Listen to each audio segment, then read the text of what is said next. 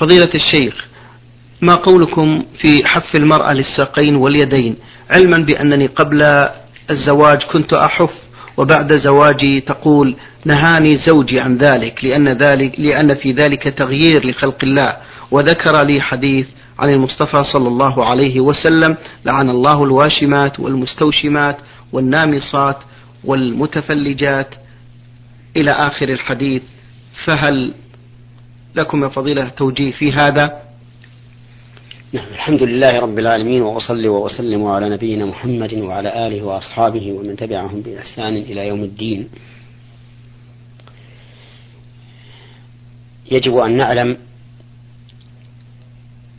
أن إزالة الشعور على ثلاثة أقسام. القسم الأول ما أمر به الشرع.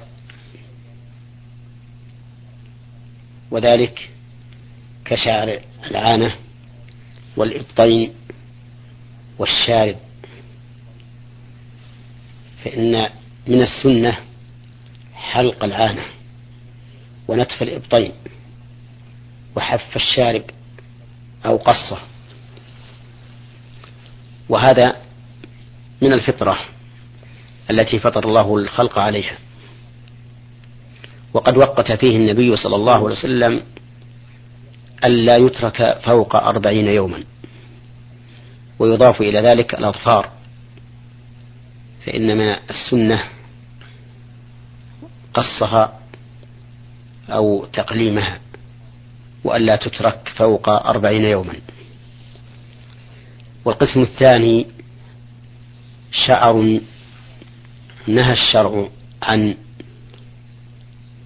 إزالته. أو أمر بما ينافي الإزالة. وذلك كشعر اللحية. فإن النبي صلى الله عليه وسلم أمر بإعفاء اللحى وإرخائها وتوفيرها. وقال خالف المجوس خالف المشركين. وهذا يقتضي أن يكون حلق اللحية حراما.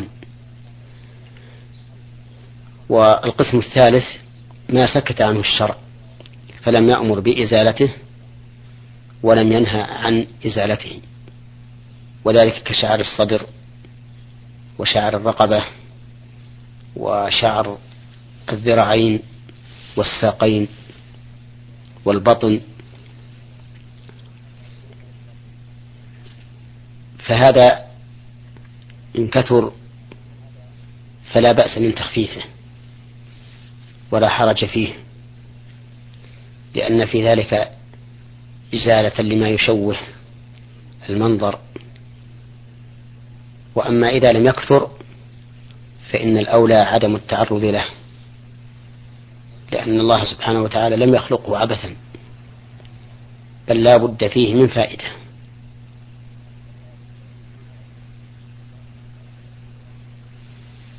وقال بعض العلماء إن إزالته إما مكروهة وإما محرمة مستدلا بقوله تعالى ولا آمرنهم فلا يغيرن خلق الله. ولكن لا يتبين لي هذا الحكم. أي لا يتبين لي أن إزالته مكروهة أو محرمة بل إزالته من الأمور المباحة إلا أن تركه أفضل خوفا من الوقوع فيما يأمر به الشيطان من تغيير خلق الله. نعم. بارك الله فيكم. المستمعة أيضا تقول تعودت منذ صغري المواظبة على تلاوة سورة الملك كل ليلة. فهل تصح تلاوتها عند الابتلاء بالعذر الشهري؟ نعم. هذا ينبني على اختلاف العلماء رحمهم الله في قراءة الحائض للقرآن. فإن العلماء اختلفوا في جواز قراءة الحائض القرآن فمنهم من أجاز ذلك بناء على الأصل وعلى النصوص الدالة على فضيلة قراءة القرآن. ومنهم من منع ذلك. أي منع الحائض من قراءة القرآن لأحاديث وردت في ذلك. ولكن ليس هناك أحاديث صحيحة صريحة تدل على منع الحائض من قراءة القرآن. وعلى هذا فيكون الأصل أن قراءة الحائض للقرآن جائزة. ولكن نظرا لورود أحاديث وإن كان فيها مقال في منعها من القراءة أرى أن لا تقرأ المرأة القرآن إلا لحاجة. مثل أن تخشى نسيانة أو تكون معلمة أو متعلمة أو تقرأ الأوراد التي كانت تعتاد قراءتها أما إذا قرأت القرآن لمجرد التلاوة والأجر فإن الأولى أن لا تقرأ. نظرا للأحاديث الواردة في ذلك واتقاء لخلاف أهل العلم. وهذا قول وسط. لا يمنعه مطلقا ولا يرخص لها مطلقا. نعم. بارك الله فيكم. في آخر سؤال للمستمعة تقول ما حكم الشرع في نظركم في الذي يموت وبه سن من ذهب أو سلك من ذهب في العمود الفقري؟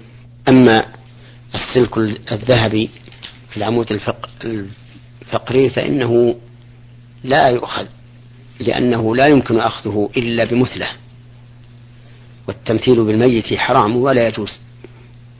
لقول النبي عليه الصلاة والسلام كسر عظم الميت ككسره حيا. وأما السن أو الشريط الذي يمسك السن فإنه يؤخذ لأنه مال وإبقاؤه في الميت إضاعة للمال. إلا إذا كان يخشى منه مثله في أسنان الميت بحيث تتحطم عند أخذه فإنه يبقى. وكذلك لو رضي الورثة وهم مرشدون أن يبقى في الميت فلا حرج في ذلك. نعم. بارك الله فيكم. هذه رسالة وصلت من المستمع ألف ألف من الرياض يقول كنا في سفر إلى إحدى دول الخليج للعمل وصلنا هناك قبل المغرب. ولظروف طارئة قلت لصاحبي الذي معي في الرحلة سوف نصلي المغرب والعشاء جمع تأخير. فوافق على ذلك. وأثناء مرورنا بأحد المساجد في وقت العشاء أردنا أن نصلي معهم. فكيف يمكن الدخول معهم لصلاة العشاء مع أننا لم نصلي المغرب؟ فهل نصلي المغرب معهم منفردين ونلحق بهم أو ندخل معهم لصلاة العشاء بنية المغرب؟ نرجو الإفادة. إذا كان المسجد واسعا بحيث تنفردون في مكان بعيد عن الجماعة وتصلي أنت وصاحبك صلاة المغرب ثم تدخل مع الجماعة فيما بقي من صلاة العشاء فهذا طيب. أما إذا كان المسجد ضيقا بحيث لا يمكنكم الصلاة إلا مع ظهور المخالفة للحاضر للمصلين فإنكما تدخلان معهم في صلاة العشاء بنية المغرب. ثم إن كان دخولكما في الركعة الأولى فإن الإمام إذا قام إلى الرابعة يستمر في في صلاته. أما أنتما فتجلسان وتقرآن التشهد وتسلمان ثم تقومان تدخلان معهما معهم فيما بقي من صلاة العشاء. وإن دخلتم في الركعة الثانية سلمتم مع الإمام. وإن دخلتم في الركعة الثالثة قضيتم ركعة. وإن دخلتم في الركعة الرابعة قضيتم ركعتين. أو قضيتما ركعتين. نعم. بارك الله فيكم. فضيلة الشيخ القنوت في النوازل في صلاة معينة أو في جميع الصلوات؟ القنوت في النوازل مشروع في جميع الصلوات. كما صح ذلك عن النبي صلى الله عليه وسلم وليس خاصا بصلاة الفجر والمغرب وليس خاصا بليلة أو يوم معين من الأسبوع بل هو عام في كل أيام الأسبوع وفي جميع الصلوات. نعم لو رأى الإمام من المأمومين مللا وتضجرا من القنوت فليكن في صلاة الفجر وفي صلاة المغرب.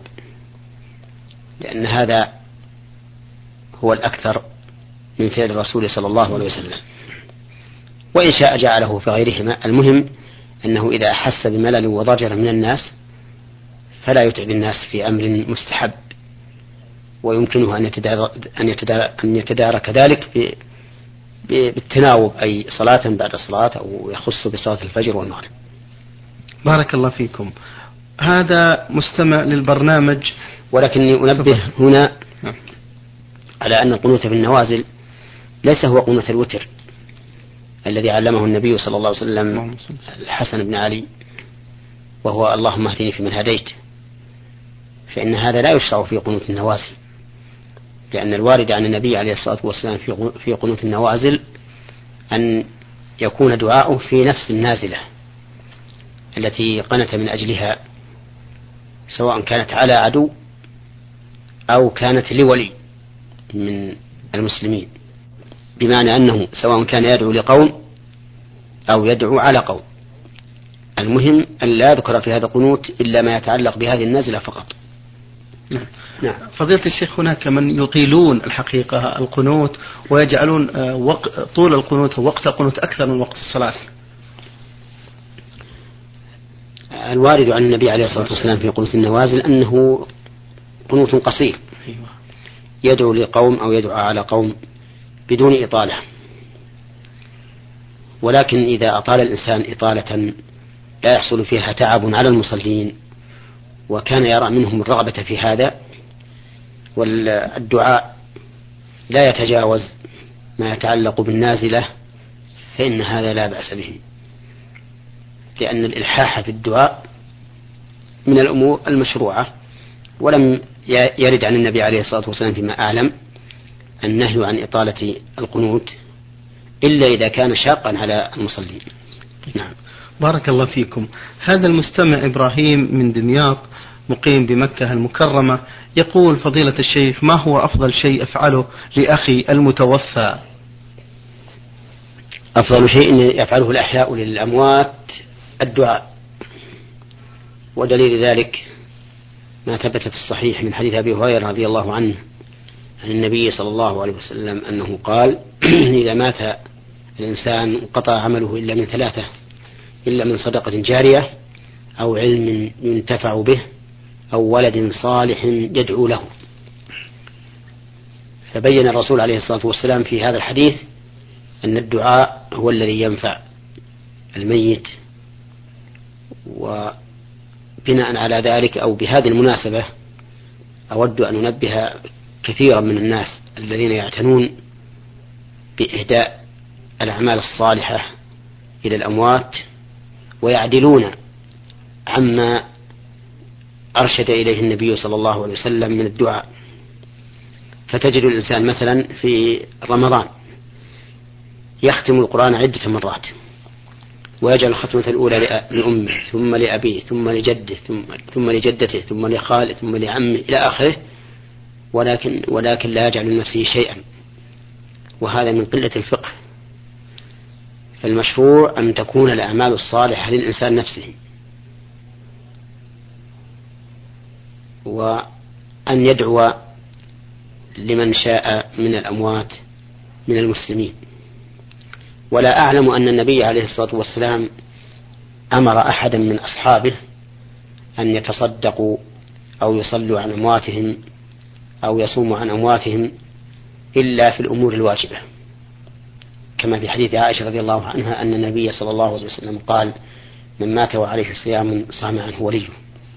ولكنه عليه الصلاة والسلام يجيز أن يتصدق الإنسان عن أبيه أو عن أمه وما أشبه ذلك. نعم. بارك الله فيكم. المستمع إبراهيم من دمياط يقول هل يجب أن نتحرك في كل مكان بالمسجد عندما أصلي؟ فأحيانا الإنسان يظل يصلي في مكان واحد بالمسجد وبعض الناس يقول يجب أن تغير المكان في كل ركعتين بعد أي صلاة. أفيدونا بهذا؟ القول بأنه يجب أن تغير مكان صلاتك في كل ركعتين لا لا حق لا أصل له. ولا سند له من الشرع. ولا حرج على الإنسان أن يبقى يتطوع في مكان واحد. وإنما النهي عن كون الإنسان يستوطن مكانا معينا من المسجد لا يصلي إلا فيه. فهذا هو الذي قد ورد النهي عنه. وأما كون الإنسان يعتاد مكانا معينا يصلي فيه لكن يصلي في غيره أيضا فهذا ليس فيه نهي. إنما الشيء الذي ينبغي أيضا أن ننتبه له أن بعض الناس يتخذ مكانا معينا في صلاة الفريضة يصلي فيه ولو كان مكانا مفضولا فتجده مثلا يصلي في آخر الصف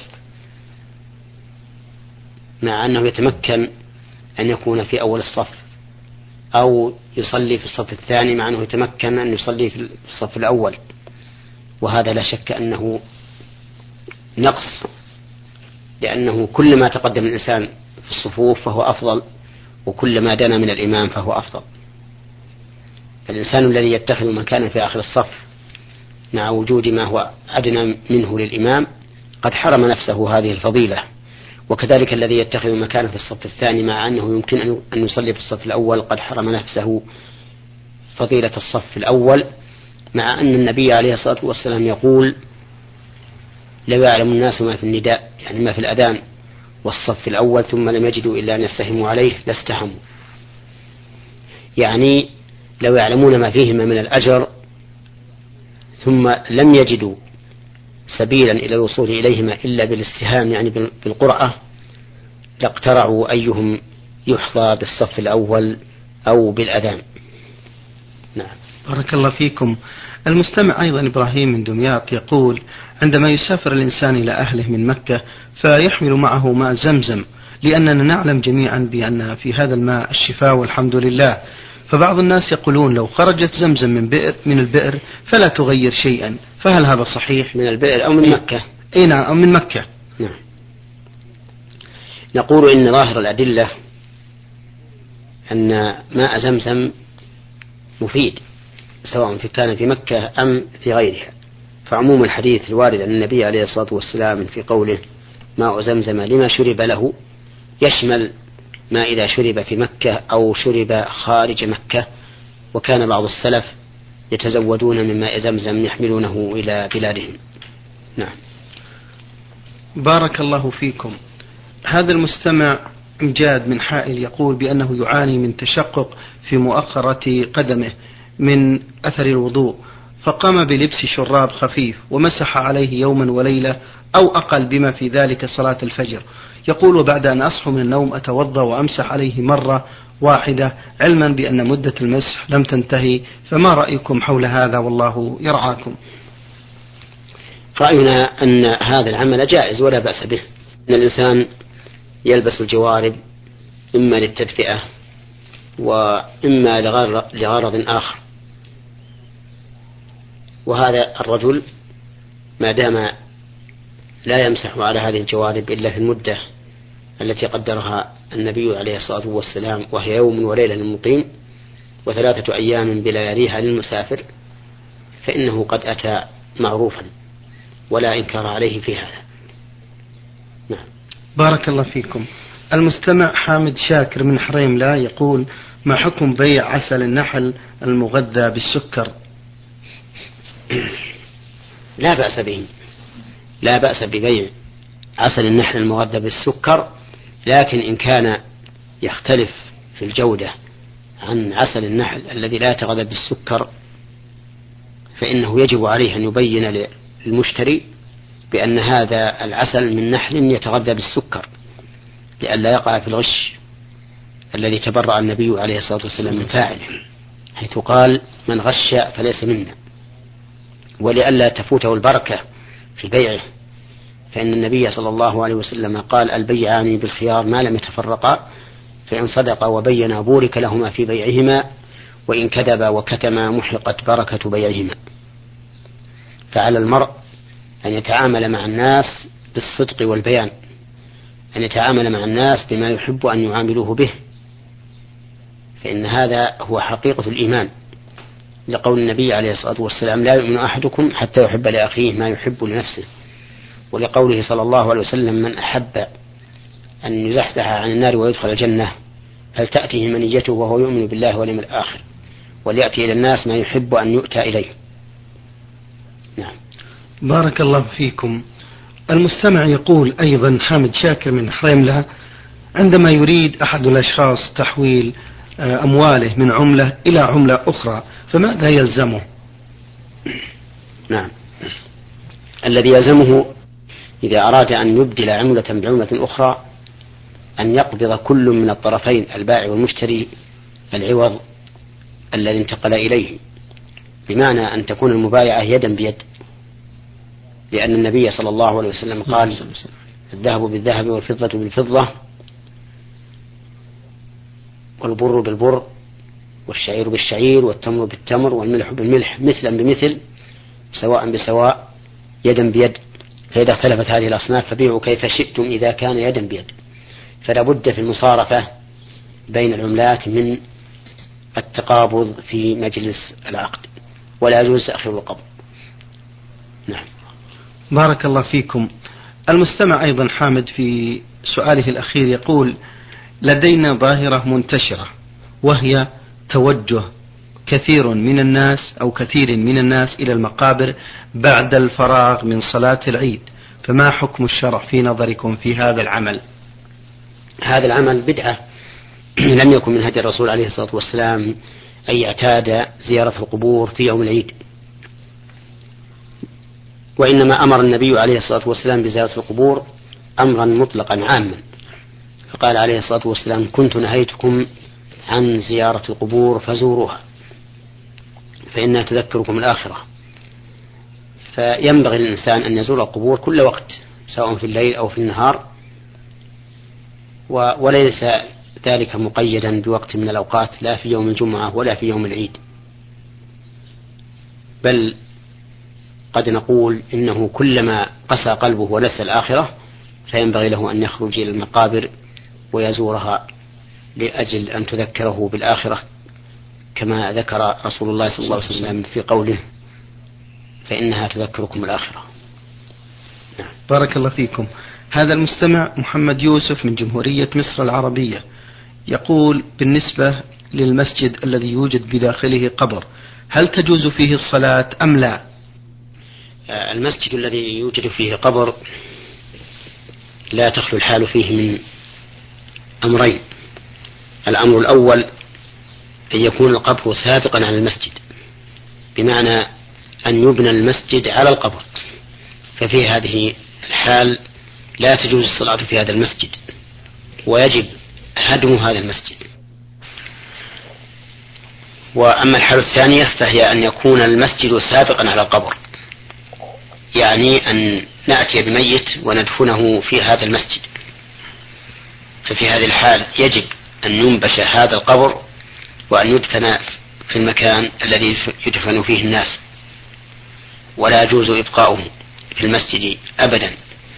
وأما الصلاة في هذا المسجد فإنها تجوز لأنه سابق على القبر لكن لا يكون القبر بين يدي المصلين بل يكون خلفهم أو عن أيمانهم أو عن شمائلهم. أما أن يكون في قبلتهم فإنه قد ثبت في في صحيح مسلم من حديث أبي مرثد الغنوي أن النبي صلى الله عليه وسلم قال لا تصلوا إلى القبور ولا تجلسوا عليها.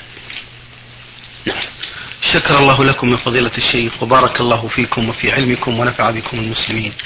أيها الإخوة والأخوات أجاب على أسئلتكم فضيلة الشيخ محمد بن صالح بن عثيمين الأستاذ في كلية الشريعة وأصول الدين في القصيم الخطيب وإمام الجامع الكبير في مدينة عنيسة.